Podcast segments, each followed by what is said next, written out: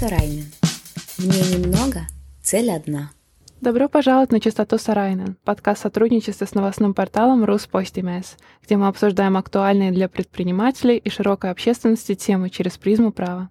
Я Мэри Лекариус, ведущая юрист адвокатского бюро Сарайнен. Тема нашего сегодняшнего подкаста связана с авторскими правами и их взаимосвязи с социальными сетями. Мы живем в эпоху, когда каждый из нас может создавать контент и делиться им в масштабах, невиданных ранее. Но как это влияет на наши права и наши творческие труды? Как социальные сети и платформы управляют и защищают наши авторские права? Разобраться в этих вопросах нам поможет юрист в сфере технологий, медиа и телекоммуникаций Елизавета Лазанин. Здравствуй. Здравствуй. Итак, давай начнем с азов. Что вообще такое авторские права? Авторские права или авторское право — это юридические права, которые позволяют авторам контролировать использование и распространение произведений. Одной из основных характеристик авторского права является то, что оно появляется автоматически, с момента создания произведения, то есть его не нужно как-то регистрировать, где-то отмечать и так далее.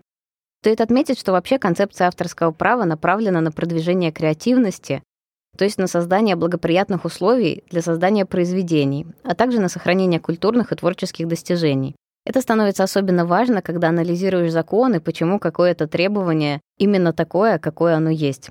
Потому что все преследует цель в продвижении креативности и сохранении творческих достижений.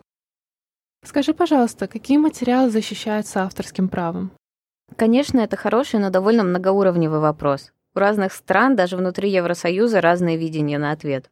Но если выразить это одной фразой, то авторским правом защищается оригинальный результат в области литературы, искусства или науки, выраженный в какой-либо объективной форме, которая предполагает возможность репродукции. Звучит очень сложно и запутанно, но важно понять, что есть три основных момента. Произведение должно быть оригинальным, то есть должно быть результатом собственного интеллектуального творчества автора. Это вообще европейская концепция, пришла к нам из Европейского Союза. Области хоть и ограничены литературой, искусством и наукой, но это обычно не оказывает сильного исключающего эффекта на то, какие работы защищены. Также работа должна быть зафиксирована. То есть это не текст, который в голове, это текст, который непосредственно на бумаге. Это что-то записанное на видео или это какая-то материальная скульптура. Есть также перечень произведений, которые защищаются авторским правом, но он не является закрытым, он не является законченным. То есть, если произведение не подпадает под какую-либо из этих категорий, но соответствует критериям, упомянутым мной ранее, оно все еще будет защищено. Кстати, из интересных фактов, под авторское право по закону не подпадают, например, сами законы и судебные решения, ежедневные новости, народное творчество и идеи. Имеют ли такие авторские права вообще срок годности? Да, имеет авторское право действовать в течение жизни автора и 70 лет после его смерти. Однако не стоит думать, что срок действия всегда привязан к автору. Авторское право на произведение, опубликованное анонимно, действует в течение 70 лет после публикации. Есть также исключительные произведения, в случае которых авторское право действует 50 лет с момента первого показа. Это мы говорим, например, про фильмы, радио или телевидение. После истечения срока защиты работа попадает в публичное пространство и может использоваться. Здесь, однако, есть свои ловушки. Тут уместно было бы говорить про пример Микки Мауса, у которого выходит срок защиты авторского права. Прошло уже 95 лет создания первого Микки Мауса. Цифра эта нам незнакомая, я ее еще не упоминала, она идет из американского авторского права. Таким образом, Микки Маус лишается защиты. Но это все еще не значит, что его можно будет использовать. Потому что, во-первых, защиты лишается только тот Микки Маус, который был создан в октябре 1928 года, а не все последующие репродукции, адаптации и другие вариации Микки Мауса. На них все еще распространяется защита. Также Микки Мауса еще старого, с 1928 года, можно защитить как торговый знак, у которого нету такого срока годности, как у авторского права. То есть еще рано делать выводы, что Микки Мауса можно будет свободно использовать. А что вообще означает свободное использование? Что это означает, что теперь у Микки Мауса больше не будет авторских прав? Это означает, что я могу это использовать в своих произведениях, я могу, например, ставить это на футболке. В общем, это должно именно так работать, да, если заканчивается защита авторского права, то есть прошло 70 лет с момента смерти автора по нашим законам, например, то, да, символ какой-то, какой-то текст можно использовать, или песню, например, можно исполнять без разрешения автора. Но, однако же, на примере конкретных произведений, например, на примере Микки Мауса, мы видим, что все не так просто, и все равно компания имеет возможности защитить свои интересы. А можешь поподробнее рассказать, какие вообще существуют и существует ли понятие регистрации авторских прав? Как ты упомянула, что они возникают автоматически. Но можно ли их как-нибудь зарегистрировать, и если да, то что это означает для автора? Это хороший вопрос. Наверное, очень многие слышали понятие регистрации авторских прав. И понятие регистрации авторских прав существует, но не в рамках нашей юридической системы. У нас работы, соответствующие условиям, получают защиту автоматически, то есть их не нужно нигде регистрировать, не нужно нигде отмечать, выставлять и так далее. В то же время в Америке работы необходимо регистрировать.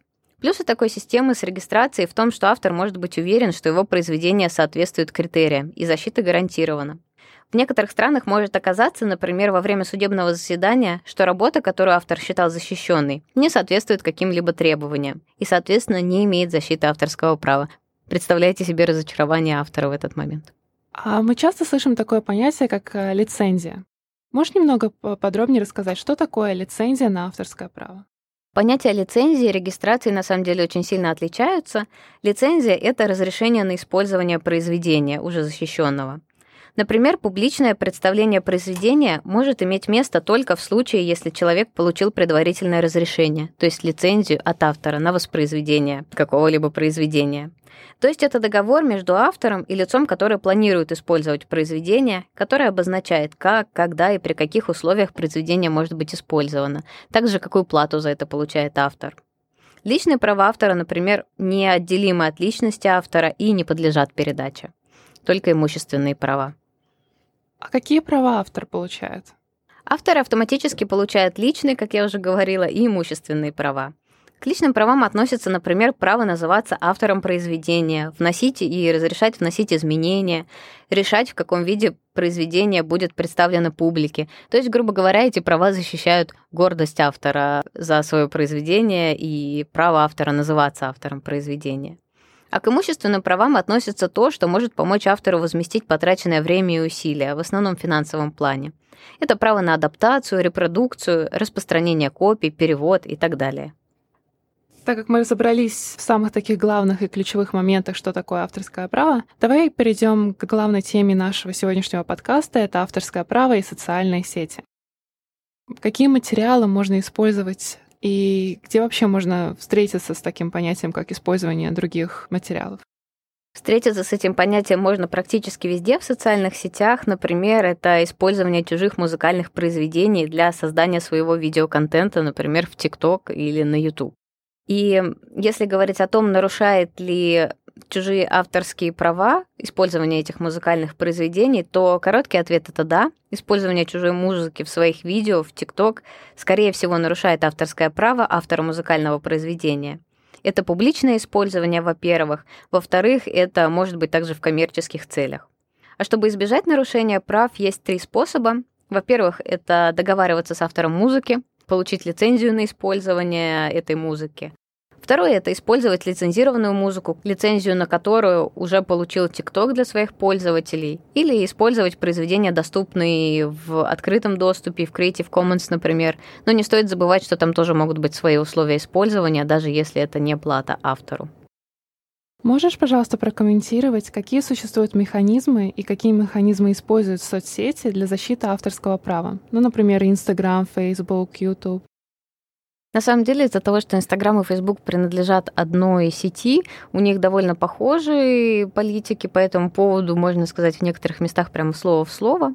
И вообще Инстаграм и Фейсбук, во-первых, правилами своими предусматривают авторское право, четко описаны ограничения, возможности для использования. Всевозможная информация, в общем, пользователю дана для того, чтобы соблюдать авторское право. Пользователи, когда подписывают это соглашение, они также соглашаются не нарушать чужие авторские права.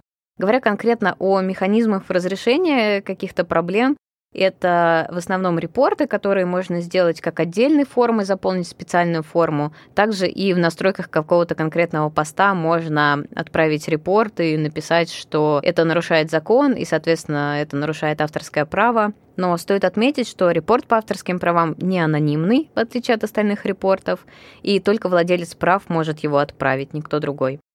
Говоря про YouTube, например, что я отметила, это то, что там информация про авторское право, защиту авторского права на YouTube и про механизмы предоставлена на эстонском языке, что довольно удобно. И до этого я такого не видела в международных компаниях. Есть также форма, как и на Facebook и Instagram, которую можно заполнить в случае нарушения, но есть также две программы, которые там используются.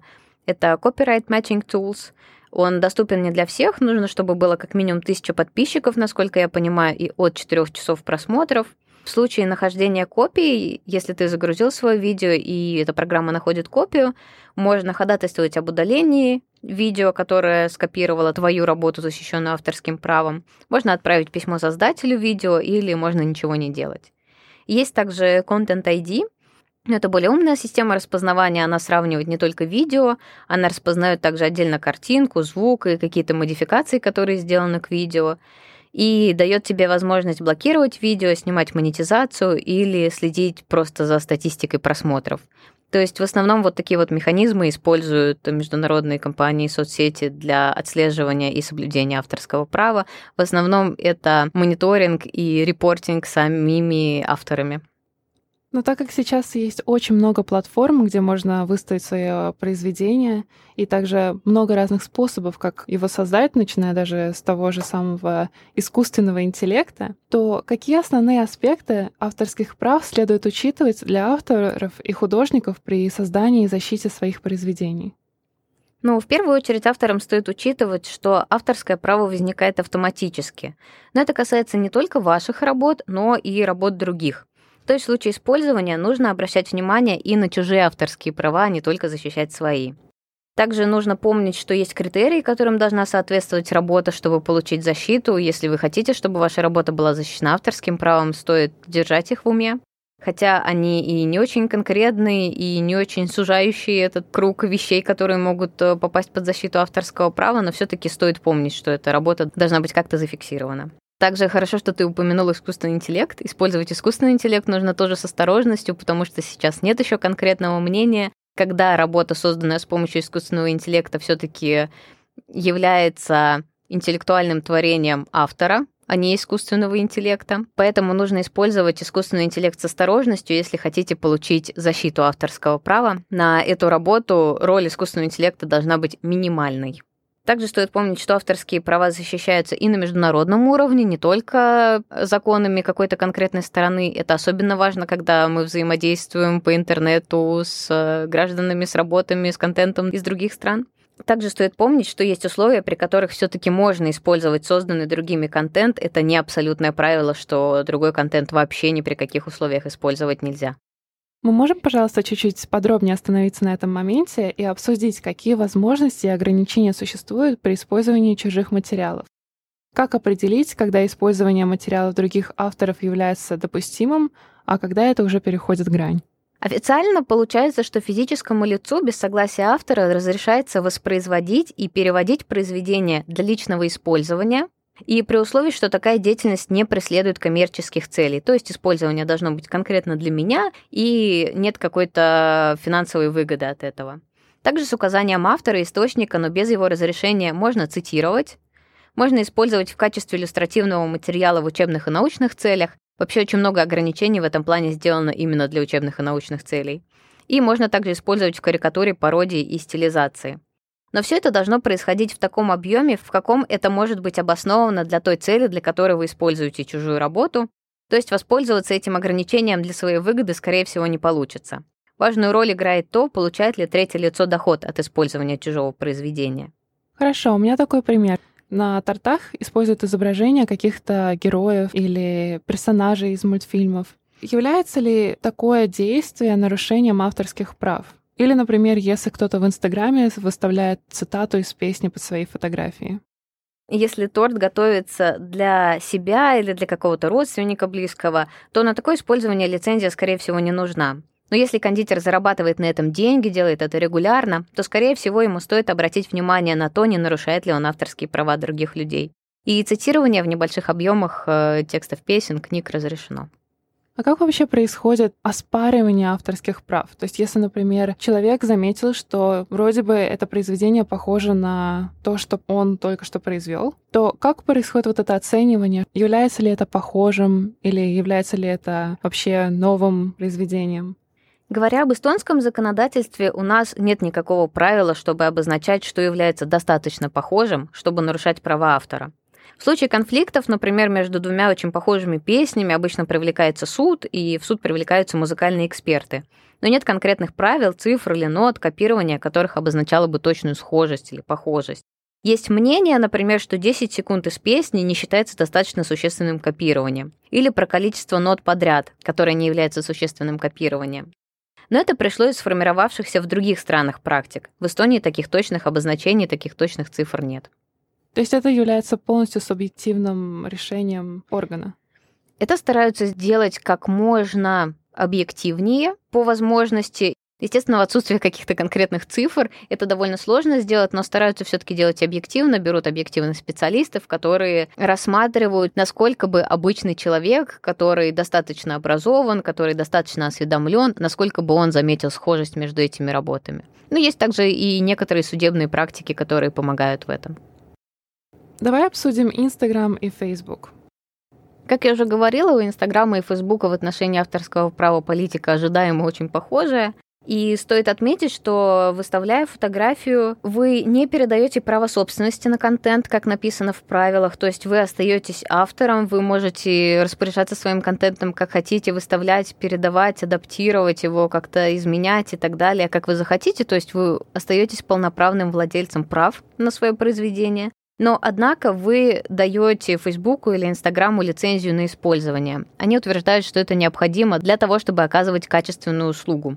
Стоит отметить, что эта лицензия довольно обширная, это глобальная лицензия на много разных действий, включая размещение, использование, распространение, также создание производных работ на основе вашего контента и много других действий. То есть, ну, например, они используют ее в рекламе в той же самой. Эта лицензия закончится только тогда, когда контент будет удален из систем Facebook и Instagram. Из этого можно сделать вывод, что надо обязательно читать, на что мы соглашаемся и на что мы ставим галочку. Давай обсудим тогда защиту авторских прав в цифровую эпоху. Какие шаги авторы могут предпринять для защиты своих авторских прав в цифровую эпоху? И есть ли особые меры, которые они должны принять в отношении своих работ? Первая мера, которую нужно предпринять, это знать свои права Особенно в законодательстве, в котором ты живешь, в котором была создана работа, нужно знать, какие права гарантируются, в каких случаях ими могут другие пользователи пренебрегать. Второе — это знать политику платформы, которую ты используешь, будь это TikTok, Instagram, будь это YouTube. Нужно обязательно ознакомиться с правилами и с механизмами, которые позволяют э, разрешать такие конфликты, связанные с авторским правом. Также полезно четкое обозначение авторства, то есть подписывать, что эта работа защищена авторским правом, такой-то человек является автором, такая-то дата создания, например. Также я знаю, что есть технические средства для отслеживания нарушений, предотвращения использования контента, использования каких-то водных знаков, но это уже не мне советовать. Хорошо, если нарушение уже произошло, то что можно сделать? В первую очередь это мониторинг какое-то реагирование. Если вы видите, что произошло, нужно связаться с техподдержкой. Если есть легкая возможность сообщить о нарушении просто в настройках какого-то поста, сделать в первую очередь это. Можно также связаться с автором для начала и попросить его удалить контент, объяснить, почему вы считаете, что это нарушает ваше авторское право. Ну, если это не помогло, да, то связываться с техподдержкой и писать жалобу в первую очередь, используя ресурсы платформы, на которой вы выставляете этот контент. Очень важно также тесно сотрудничать с техподдержкой, потому что они могут запрашивать очень много дополнительных каких-то данных, и очень важно им эти данные давать, чтобы они действительно могли разобраться в ситуации. А уместно ли обратиться в суд, например? Суд это очень, э, может быть очень финансово и временно затратно. Нужно учитывать, насколько действительно вы хотите это сделать. В первую очередь, э, все-таки лучше использовать внутренние решения, которые предлагает платформа.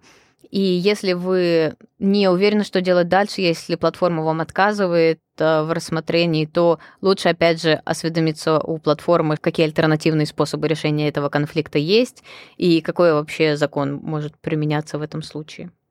Часто на фотографиях или каких-то произведениях мы видим такой знак, как копирайт. Поможет это вообще как-либо защитить авторские права?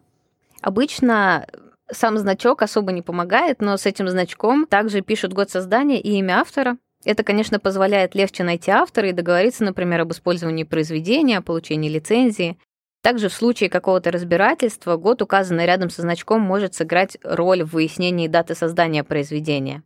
Однако сам по себе знак не влияет на защиту, то есть произведение, которое не имеет такого знака, и произведение, которое имеет такой знак, будет э, одинаково защищено авторским правом. Как я говорила, эта защита получается автоматически, без каких-либо знаков регистрации и так далее. Но наш подкаст касательно авторских прав подходит к концу, и давай тогда подведем на этом моменте итог. Какие три совета ты можешь дать, исходя из сегодняшней темы? Что должны слушатели вынести из сегодняшнего подкаста? В первую очередь слушатели, наверное, должны вынести, что очень важно знать свои права в сфере интеллектуальной собственности, в сфере авторского права. Очень важно знать политику в отношении авторского права платформы, которую вы используете для того, чтобы выставлять свой контент, будь то фотографии, какой-то текст или видео. Также очень важно относиться с уважением не только к своим авторским правам, но и к чужим авторским правам, если вы хотите создать какой-то контент из другой работы. И третий совет, который я бы дала, наверное, это творить. Если у вас есть умение и возможность, творите. Большое спасибо. В заключение нашего подкаста хотелось бы подчеркнуть важность осознанного использования соцсетей и защиты авторских прав. Как мы увидели, интернет и социальные платформы представляют нам уникальные возможности для самовыражения и распространения наших идей. Но они также предоставляют новые вызовы и проблемы, связанные с правами на интеллектуальную собственность. Спасибо, Елизавета, что присоединилась сегодня к подкасту. Спасибо, что пригласили.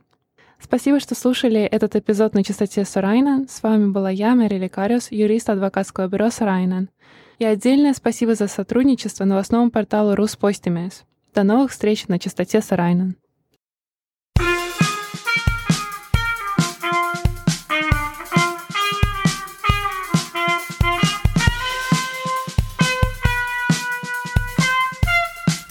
Частоте Сарайна. Мне немного, цель одна.